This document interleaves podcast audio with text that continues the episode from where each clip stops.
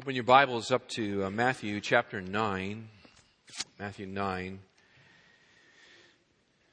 Before we jump into the text there, I did want to just take a moment and uh, certainly to acknowledge the terrible tragedy of this past week. What unspeakable horrors were wrought in a small town in Connecticut. There are many, many families and that are grieving at this time. It's really hard to fathom the uh, level of, of evil that broke through. Uh, we know theologically the depravity of the human heart, but it shocks us nonetheless when we see it unveiled in such a terrible, terrible way. I want to take a minute and I just want to pray uh, for those families, and uh, I want to pray for the, the believers uh, in that community who have an opportunity to uh, make Christ known uh, redemptively to those that are very much hurting. Let's pray. Father, thank you. Thank you that you have not left us to wallow in our sin,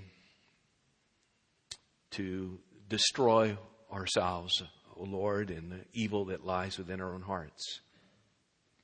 But as Christmas is upon us, and, and with Christmas we celebrate the incarnation, the gift of your own Son, the Lord Jesus Christ, who stepped into space and time and himself suffered unspeakable evil and horror. And he did it willingly and he did it redemptively and he did it that we might have life in abundance. I pray, O oh Lord, for those families who are dazed in their pain at this moment. Father, we, we don't pretend to try to understand exactly what they're feeling. I don't believe we could. But Father, you know uh, exactly what they're feeling and you know exactly what they need. And so I pray for your comfort uh, for those who are grieving. I pray, O oh Lord, for the churches, the believers, pastors, in that community who will be called upon to try to make sense out of these terrible circumstances, will be called upon to, to give an answer for the hope that lies within them. And I pray that they could do so with gentleness and reverence. And Father, I ask that out of the ashes of this terrible, terrible thing, that the gospel of the Lord Jesus Christ could shine forth. And that men and women and boys and girls who do not know Christ now would come to know him as their Savior and King. For it's in his name we pray. Amen. Matthew chapter 9, we're finishing the chapter this morning. And as we sort of get our minds thinking about that, I'm going to reflect for a moment upon the, um, the issue of decision making. Decision making. You know, the, the, the ability to make decisions, meaningful decisions, is, I think, one of the defining characteristics of what it means to, to be an adult. As an adult, we are called upon to make lots and lots of decisions. Some of those I have for lunch today or or what uh, clothes did I put on this morning, or even am I going to watch football this afternoon or not. They are, in, a, in the grand scheme of things, pretty much inconsequential in nature, but they're nonetheless a decision that one has to make. Occasionally, we have to make significant decisions. Those are decisions that perhaps relate to things like education or employment opportunities or even housing decisions. Those are significant decisions. They're less frequent and they're certainly more important. And then there are a few places in life in which we are called upon to make a life changing decision. Things like that might be perhaps the whole question of marriage. Certainly that changes a person's life. Issues of childbearing are life changing kinds of questions. Relocation can be a life changing decision. And for those of us who are believers, we, we recognize there's sort of a spiritual component in all of those. Uh, even the inconsequential ones, I guess, have, you know, they have a, a spiritual component to them. But, but they're decisions that are made all the time by people, whether they know Christ redemptively or not. They're just decisions that, it, that we make and are called upon to make as adults. There are, however, some decisions, some questions that we have to address that are, that are clearly spiritual in nature. And they have consequences that, that not only play into this life, but into the life to come. And this morning I want to look with you at, at four questions of that kind of significant nature. Four questions of a very, very significant nature. And, and how you answer these questions will have a tremendous impact upon you here and now and for eternity. So there are some important questions I want to look at this morning. The sermon this morning is somewhat introspective. It's designed to be somewhat introspective. That is, that, that these questions no one else can answer for you. These are questions you need to answer for yourself. And so as we, as we work through the text together, and these questions I think naturally arise from the passage that we'll be looking at, beginning in verse 27, I ask you to jot them down, think about them. The first question is this. It begins in verse 27, and it's the question Who is Jesus? Who is Jesus?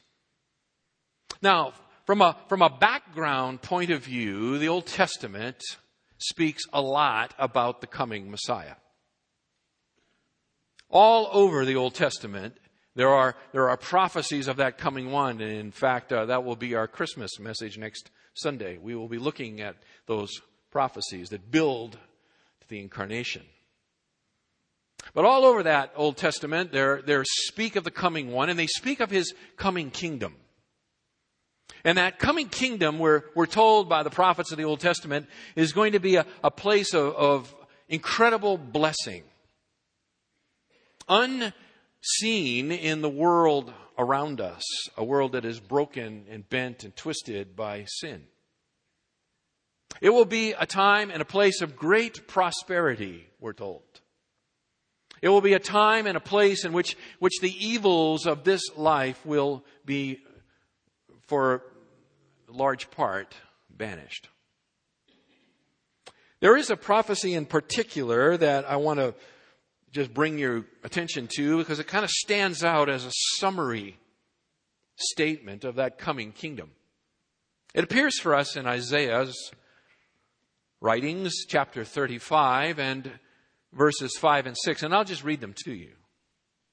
The prophet Isaiah writes there about those coming days.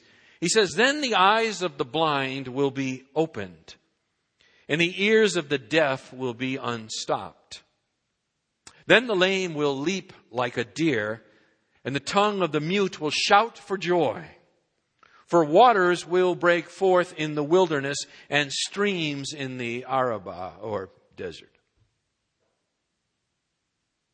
Matthew, in the, in the uh, composing of his gospel here, has a, has a purpose in mind, and, and that purpose is to present Jesus as the great messianic king long foretold of the Old Testament.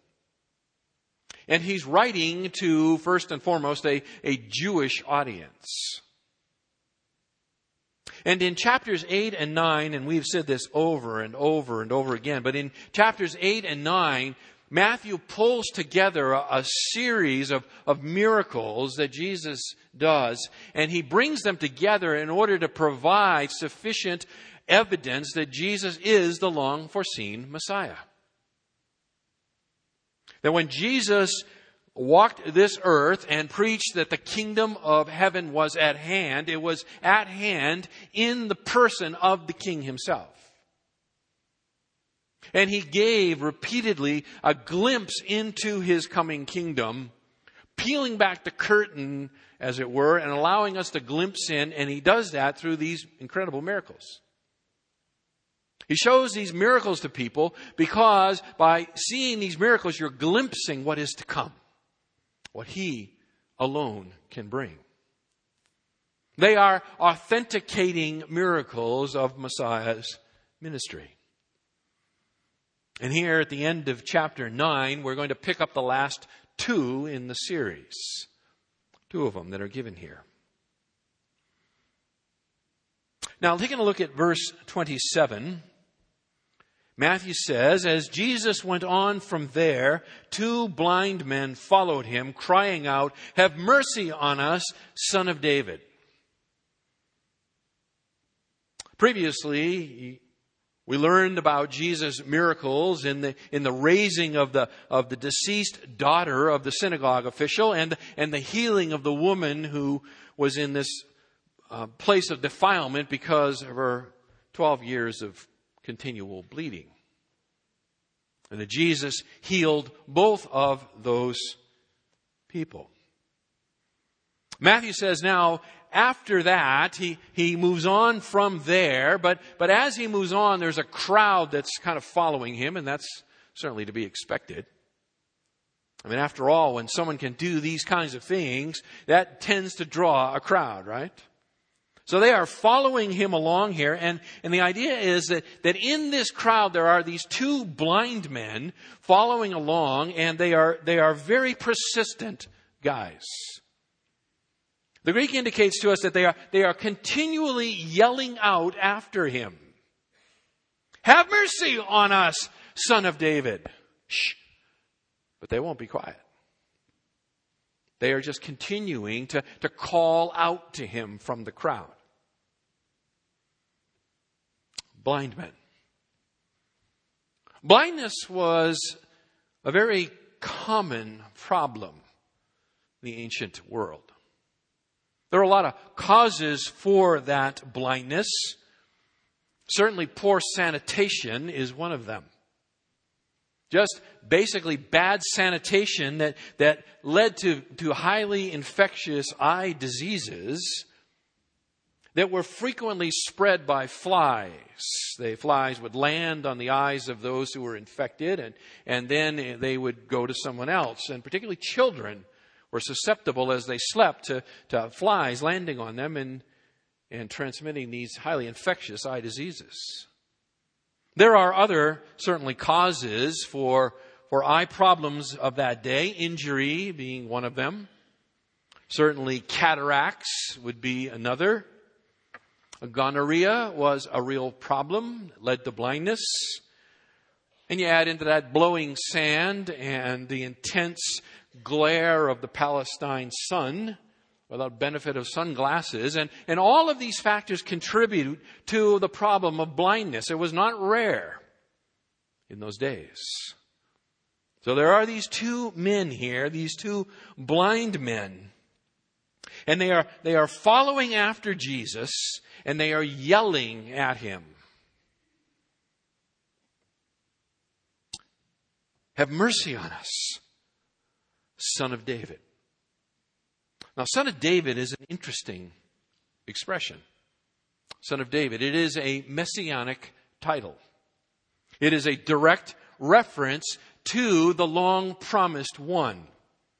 It actually goes back into 2 Samuel chapter 7, in particular in verse 16, where God promises to David, that, that, that first great king of Israel, that his house and his kingdom shall endure forever before me, God says, and your throne shall be established forever, what we call the Davidic covenant.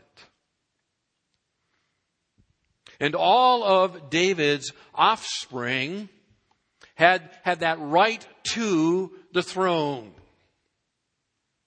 And, and there would be an ultimate son born who would be the, the greater son of David, who would be the long uh, foreseen Messiah, and these blind men are, are calling Jesus that one.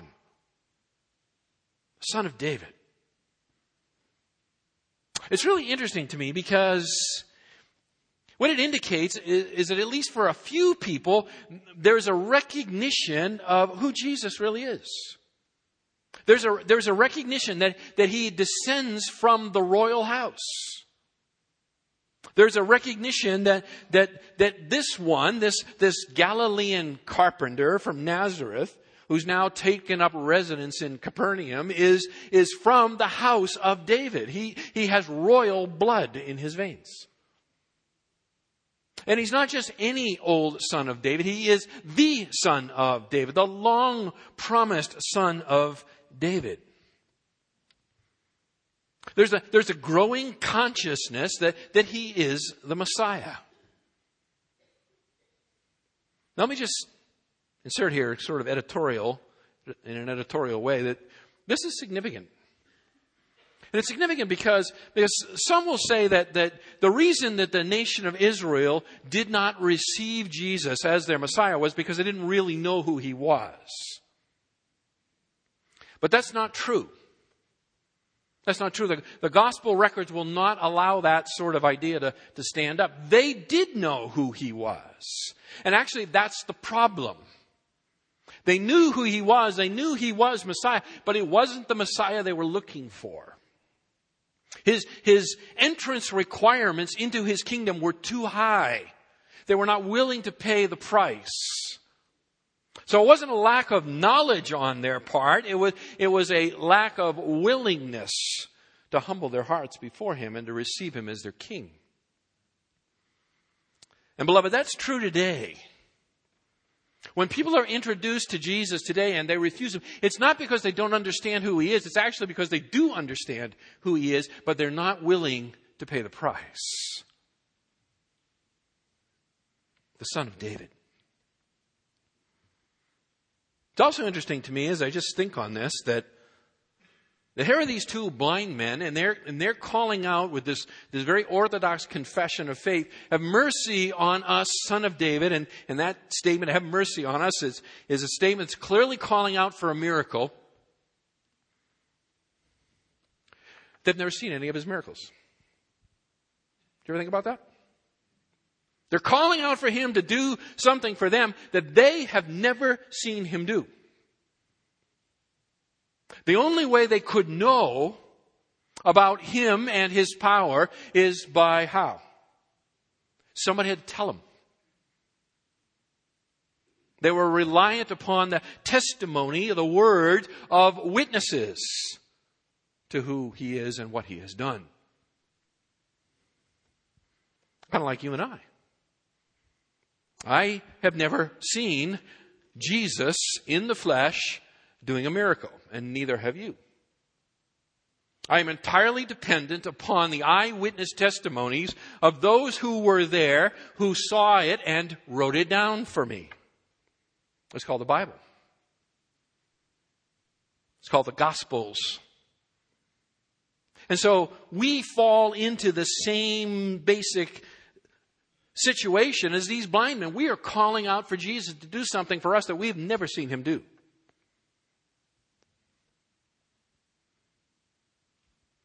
I think we can say rightly here that these blind men saw better than many whose physical sight was 20/20 in that day. Don't you think? They're pestering him. Verse 28 Jesus has been ignoring them along the way here, but verse 28, when they entered the house, the blind men came up to him, and Jesus said to them, Do you believe that I am able to do this? They said to him, Yes, Lord. How strange. How strange for him to wait until he gets into the house to address them. Why doesn't he do something for them when they're out there with the crowds? And what he says next, of course, makes it all the much more confusing when he tells them, don't tell anybody. I think the answer to this is that, that basically Jesus is trying to keep a lid on things. The crowds are already swelling, and he, and he does not want this thing to run out of control. For the, for the miraculous to overcome the message of redemption that he has. He doesn't want to, to prematurely alarm the Roman authorities with this one who is a king. that they might view as a, as a threat to their rule. And so he waits until they get into the house, and then he addresses them. And it's interesting what he says to them, verse 28 Do you believe that I am able to do this? Interesting, he doesn't ask them what they want, he asks them what they believe. He doesn't ask them what they want, he asks them, What do you believe? Do you believe that I have the faith to heal you? Do you really believe that I am the son of David? That's the question. You're calling to me and calling me son of David. Do you really believe that? In all that it means, in all of its Old Testament fullness. They said to him, Yes, Lord. Yes, Lord. Verse 29, he touched their eyes. He touched their eyes, saying, It shall be done to you according to your faith. And their eyes were opened. Incredible act of compassion. An amazing act of messianic power. Jesus touches their eyes, and the blindness is gone. It's gone.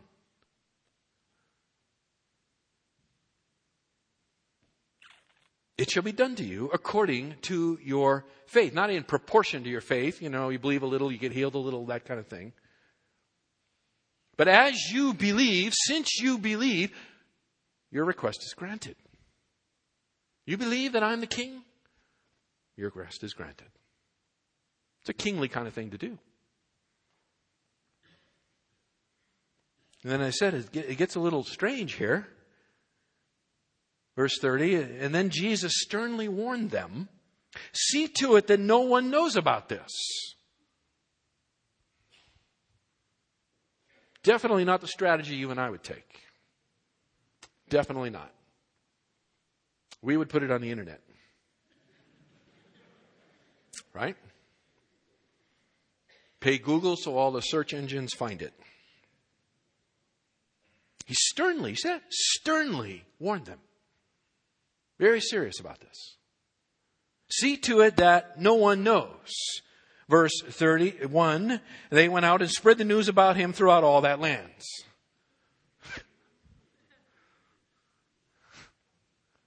Amazing. Their faith was strong, their obedience was eh, kind of sketch, right? Yeah. Strong faith, but not so good in the obedience department. Now, obviously, Jesus knew that, that, that he couldn't keep a lid on this thing forever, right? I mean, you got two blind men. They're, then they go home. The guy's wife is going to say, you know, hey, what you been doing today? yeah, not much, you know. Somebody's going to figure out that they can see. Certainly their close family, their friends, their associates. It's not going to take forever for this news to begin to filter out. So it's not that Jesus uh, uh, somehow expects this never to get out. That's not the point. Is he just doesn't want it to go out in this, in this spectacular fashion that will do nothing but incite the crowds. And incite the crowds not to believe, but just whip them up into a frenzy and end up derailing the whole messianic mission. We've encountered this before. But they, they go out and they tell everybody. It's interesting here how Matthew goes on from this. He just sort of leaves that there and moves on. He says, as they were going out, and uh, as one commentator said, it's you get the idea here. It's almost like a, a doctor's waiting room, right? You know, next. One patient goes out, next, next com- patient comes in. As they were going out, a, a mute, that's a person who can't speak, a mute, demon possessed man is brought in. What are you here for? That's a trick question, right?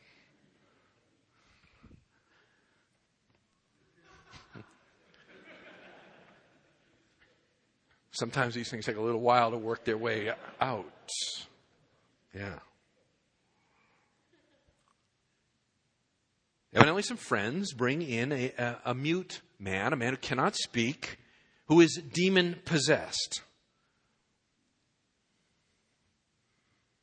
And it's, it's interesting here because, verse 33, after the demon is cast out, the mute man spoke.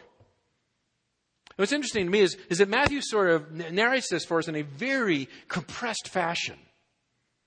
The guy can't speak. Why can't he speak? He's demon possessed. As soon as the demon is cast out, the man's able to speak. Boom.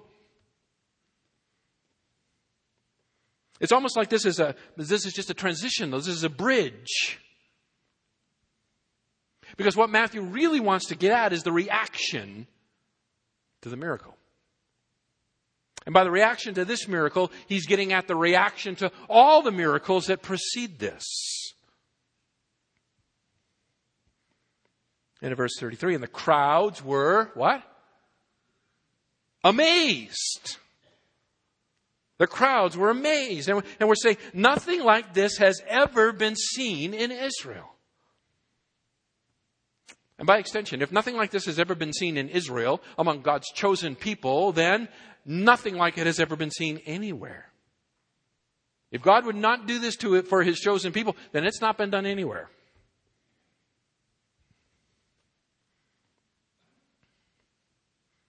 They're amazed.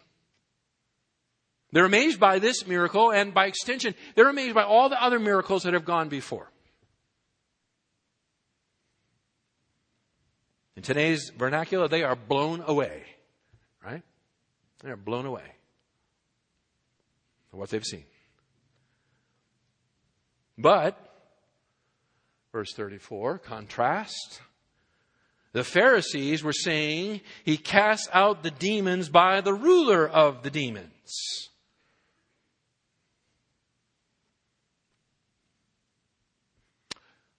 It's a dramatic contrast in response.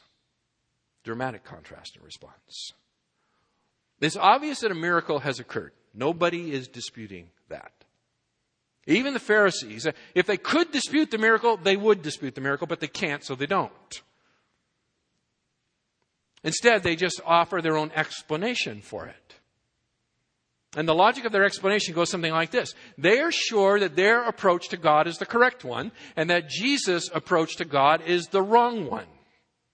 It is obvious that he has done a miracle, and because he has done a miracle, yet he is a, he is a sinner, and, and his approach to God is all wrong. Therefore, it's he could only have done this miracle by being in league with the evil one. Sort of an impeccable logic in a perverse sort of way. They can't resort, uh, refute the genuineness of the miracle. Instead, what they do is they just turn around and they, they attack the character of the person who does the miracle. the source of the power behind the miracle. This hostility, by the way, is, is just continuing to grow and to grow and to grow. And, and we'll turn over a couple of chapters here in a few years. No, just kidding. In, uh, in a while here. And we'll get to chapter 12 and we'll arrive at the hinge piece in the book with what is called the unpardonable sin, right? Where the break becomes irreparable. But it's all here, it's all building.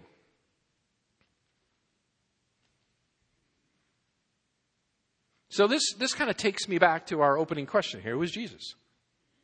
And, and, and, and basically, Matthew provides us with, with three possibilities. Son of David. Son of David, that is, that is Messiah, that is the long promised one or, or some sort of amazing healer or a satanic fraud. Those are the choices he gives us. And he's asking us, implicitly asking us, He's asking you to make a decision. Who is he? Who do you say that I am? What do you believe about me? What do you believe about me?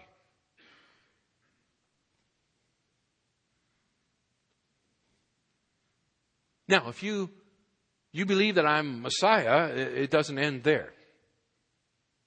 If you believe that I am Messiah in, in its fullest sense of the word, it doesn't end there with you. Actually, what happens now is, is there are some more questions that you need to ask, or need to be asked of you, and you need to answer.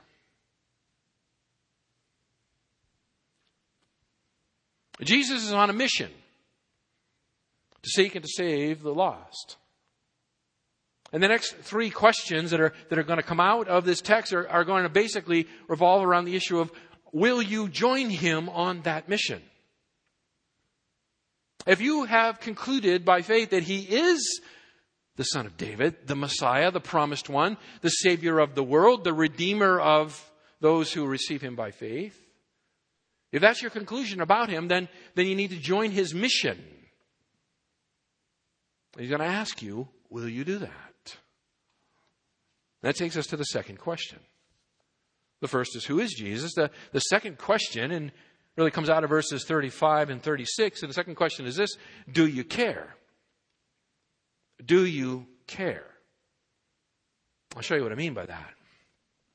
Verse 35 Jesus was going through all the cities and villages, teaching in their synagogues and proclaiming the gospel of the kingdom and healing every kind of disease and every kind of sickness. Seeing the people, he felt compassion for them because they were distressed and dispirited like sheep without a shepherd. Now, verse 35 is, has very, very similar language to, to chapter 4. You can just go back there and verify this with me. Chapter 4 and verse 23. Where it says, chapter 4, verse 23, Jesus was going throughout all Galilee teaching in their synagogues and proclaiming the gospel of the kingdom and healing every kind of disease and every kind of sickness among the people. So we have two very similar statements, one in chapter 4 verse 23 and one here now in chapter 9 and verse 35. And they act like bookends. Bookends. And they, and they, they provide a beginning and an end to a significant segment of this gospel. That significant segment begins in chapter 5 with the Sermon on the Mount, runs through chapter 7, right? Where we have Jesus' first, uh, according to Matthew, Jesus' first big public address as king. And then it's followed up in chapters 8 and 9 with these authenticating miracles. And then Matthew brings it to a close. This is Matthew's account of Jesus' great Galilean ministry, about 18 months of public ministry up and around the Sea of Galilee. A ministry characterized by teaching and preaching the gospel of the kingdom and performing all kinds of amazing signs as evidence that he is who he claimed to be.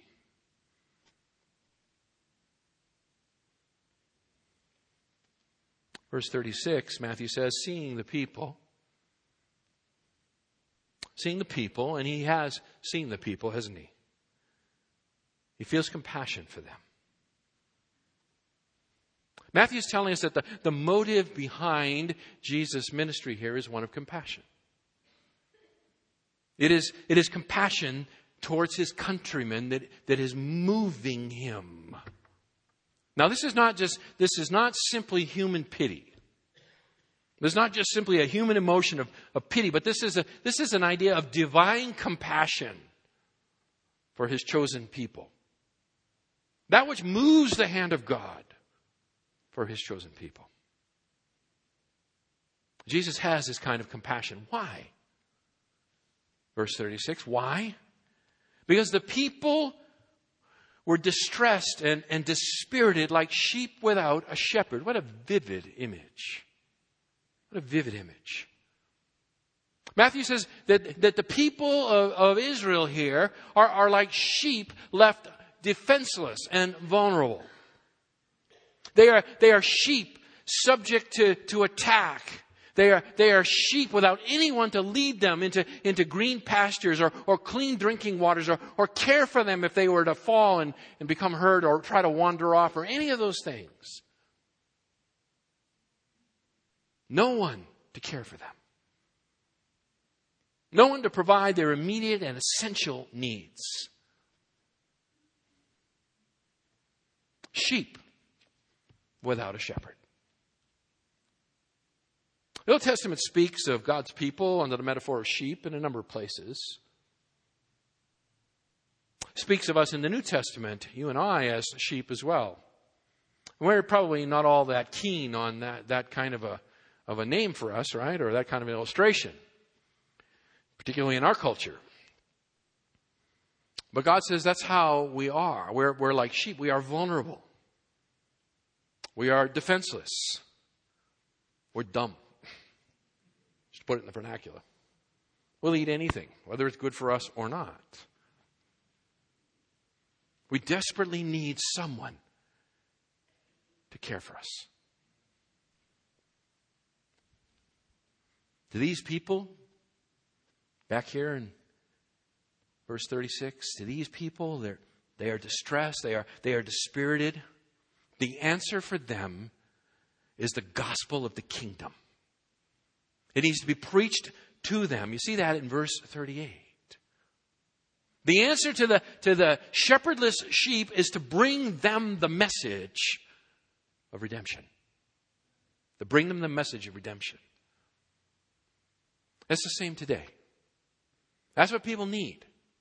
They need the message of redemption. They, they need to, to know that God loved them enough to send his own son into the world. To, to carry to that cross their guilt and sin. And if they will, if they will give up on their own attempts at being made right before Him, at living life independent of Him, and will humble their heart and, and repent and turn away from their sin and turn to God in Christ. That God the Father will count His Son's death on their behalf. He will transfer all of their guilt to his own son, Jesus Christ, who died and rose again. And they will be free. They will be free. People need the gospel of the kingdom. The sheep need to hear the message. And as I reflect upon this and have, have been reflecting upon this, I, I'm forced to ask myself a question.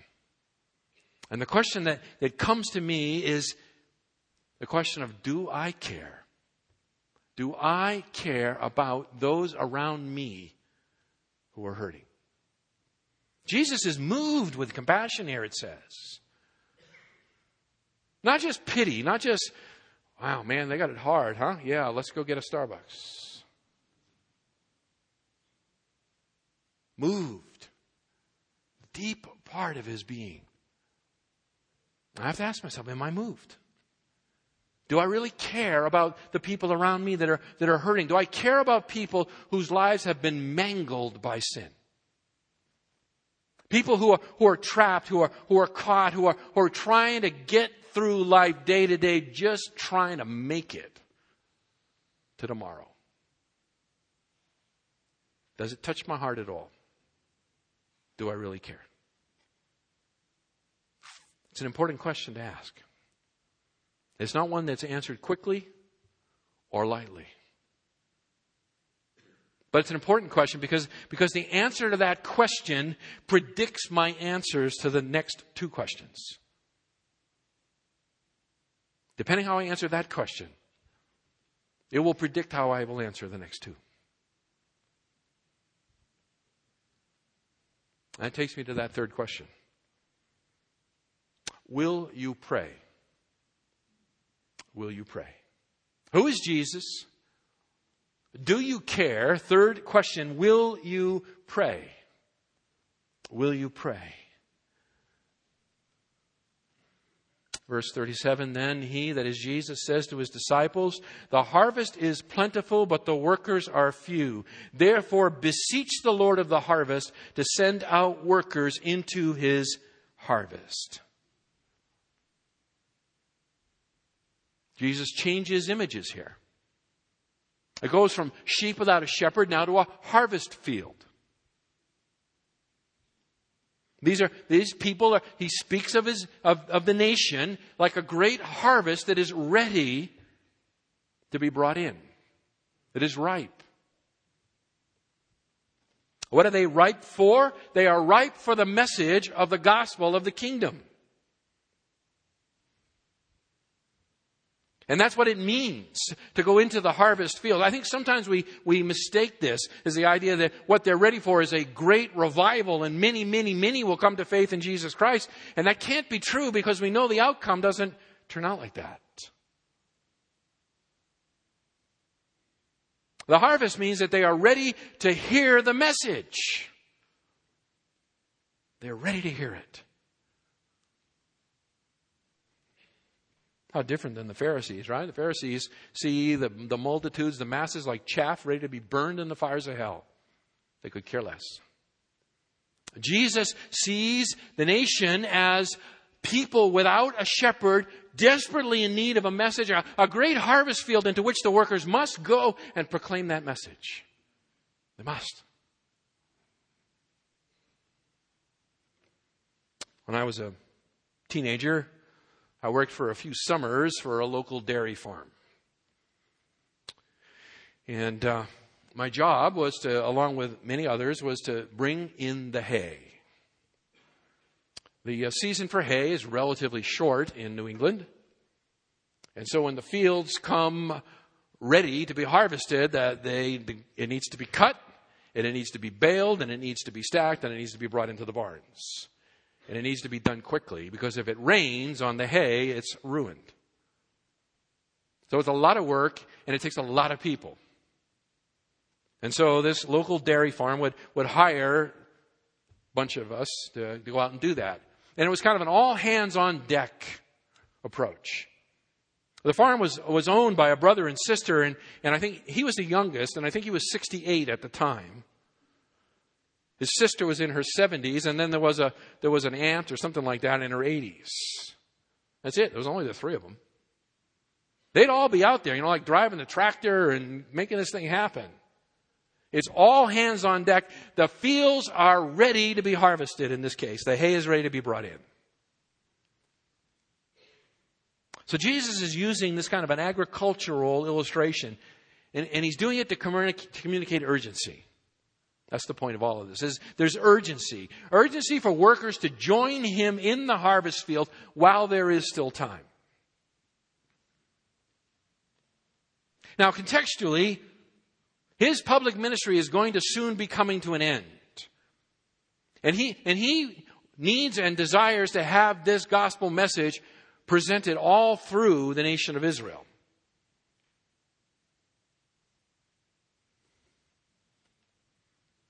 Chapter 10, by the way, records the, the calling of what? The 12 disciples. Records the calling, calling of the 12 disciples, and, it, and they're called to help him in that proclamation. He calls them to come alongside him and, and help him in that proclamation. So Jesus is saying, listen, my public ministry is soon coming to an end. There's still a lot of people who need to hear this message. We have got to get it out. We've got to get it out. Now, fast forward a couple thousand years. Here we are. The return of Christ could come at any time. Is that true? And when Christ returns, it brings about what the Bible calls the end of this age. The end of this age. And there are many, many, many people who have still not heard the gospel of the kingdom. And so it needs to be all hands on deck. There needs to be a sense of urgency to bring this message. And everybody has a part to play. Everybody.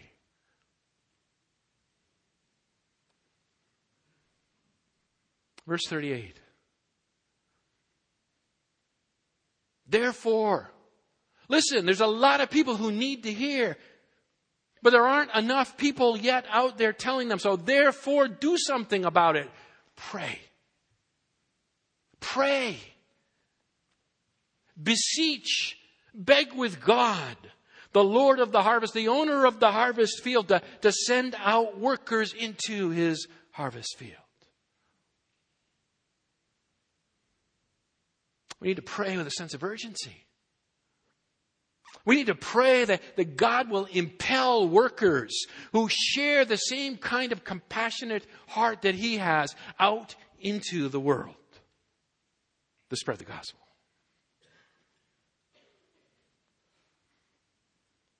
Beloved, it's work that everybody can do. Everybody can do it. Young and old can participate. This is front line ministry. Pray. Pray that God would, would raise up and send out people from this church. Pray that, that God would raise up and send out people from churches that are of a like precious faith as ours. Out into the harvest fields. To plant churches to translate the scriptures, to train up local leadership, to, to make disciples among the nations. Pray.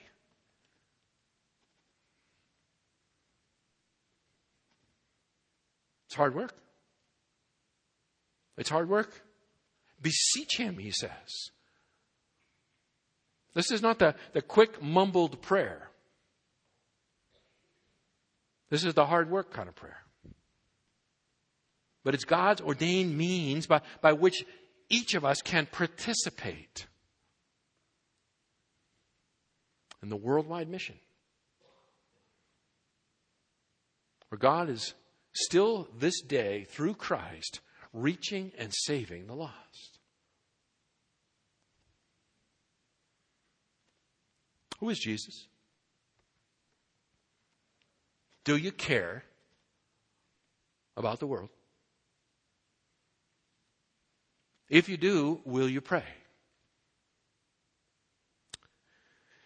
And the fourth and final question is one that is maybe not initially obvious from the text, but I, but I think it's presupposed by the call to pray. And it's this Are you willing to go? Are you willing to go? We're, we're to pray that God would raise people up. So, so I think the, the implicit question then lies in this is, as you are praying, are you willing to consider that maybe you are the answer to that prayer? Let me make it personal. Can I do that? Let's make it personal. I, am going to assume that you are, that you do care that you know Christ, that you care about the lost, and that you are willing to pray. And that you are willing to pray that God would raise up the next church planting team from within this fellowship. I'm going to assume that you're willing to do that. I'm also going to assume that, that you are willing to, to pray that God would raise up additional international workers to follow into the long line of those that have gone before them, and most recently, of course, the Wines and Promise, that God would raise up others within this fellowship to, to go forth to the far corners of the, of the harvest field and to bring the message of the gospel of the kingdom. I'm going to assume you're willing to pray for that. I'm going to even be so bold as to assume that you are willing to give sacrificially, financially, in order to see that happen. And I think I'm safe in these because this is an incredibly faithful congregation. God has, has and is doing an amazing work of grace among us. So I think these are reasonably safe assumptions. But here's the big question Are you willing to go? Are you willing to go? I know you're willing to pray. I know you're willing to give. Are you willing to go? Are you willing to consider the possibility that God might call you to go and to serve alongside our brother and sister. Oh, that's it. This is where the train stops and I get out, right?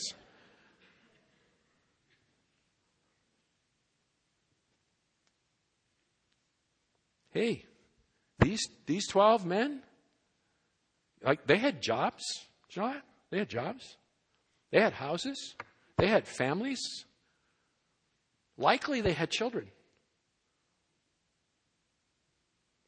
And they went. And they went. I'm not saying that God is calling you. I'm not a prophet or the son of a prophet. Right? Let's settle that right now. I'm not even a fig picker. Right? Only Amos would understand that. So I'm not trying to say, you know, I'm not being Holy Spirit here. I'm just saying to you, are you willing to even be open to that possibility?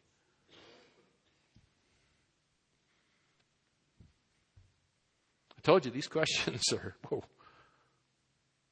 these questions are transformational. But you know, they follow each other. See how that works? There's all the first one on who is Jesus.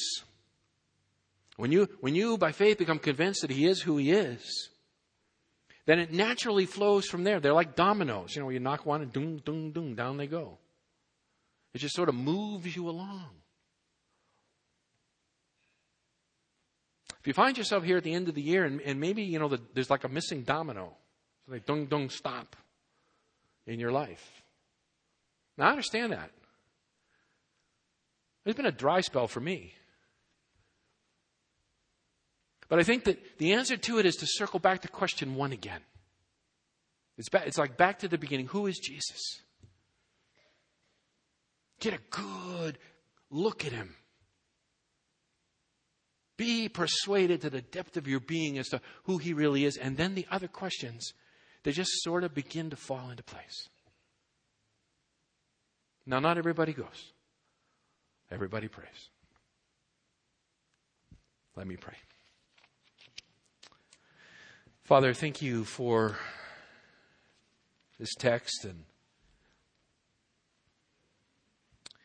thank you for the opportunity through it to do a little bit of the end of the year self evaluation. Father, we confess that we are prone to wander, prone to leave the one we love. Our faith is so much up and down, O oh Lord. How we can seem to grow cold, calloused towards others, even towards you. Our Father, I thank you that, that our assurance uh, of the reality that we are children of God doesn't depend upon our grip on you, but upon yours on us. And so our Father, draw us to yourself even now. Pull us closer, as it were, Lord, just in a gigantic, affectionate hug. Melt our hard hearts. Reignite the flame and the passion for those things that are most important to you. You sent your own son into this world seeking to save the lost. May you use us in some small corner of the harvest field. We pray in Jesus' name. Amen.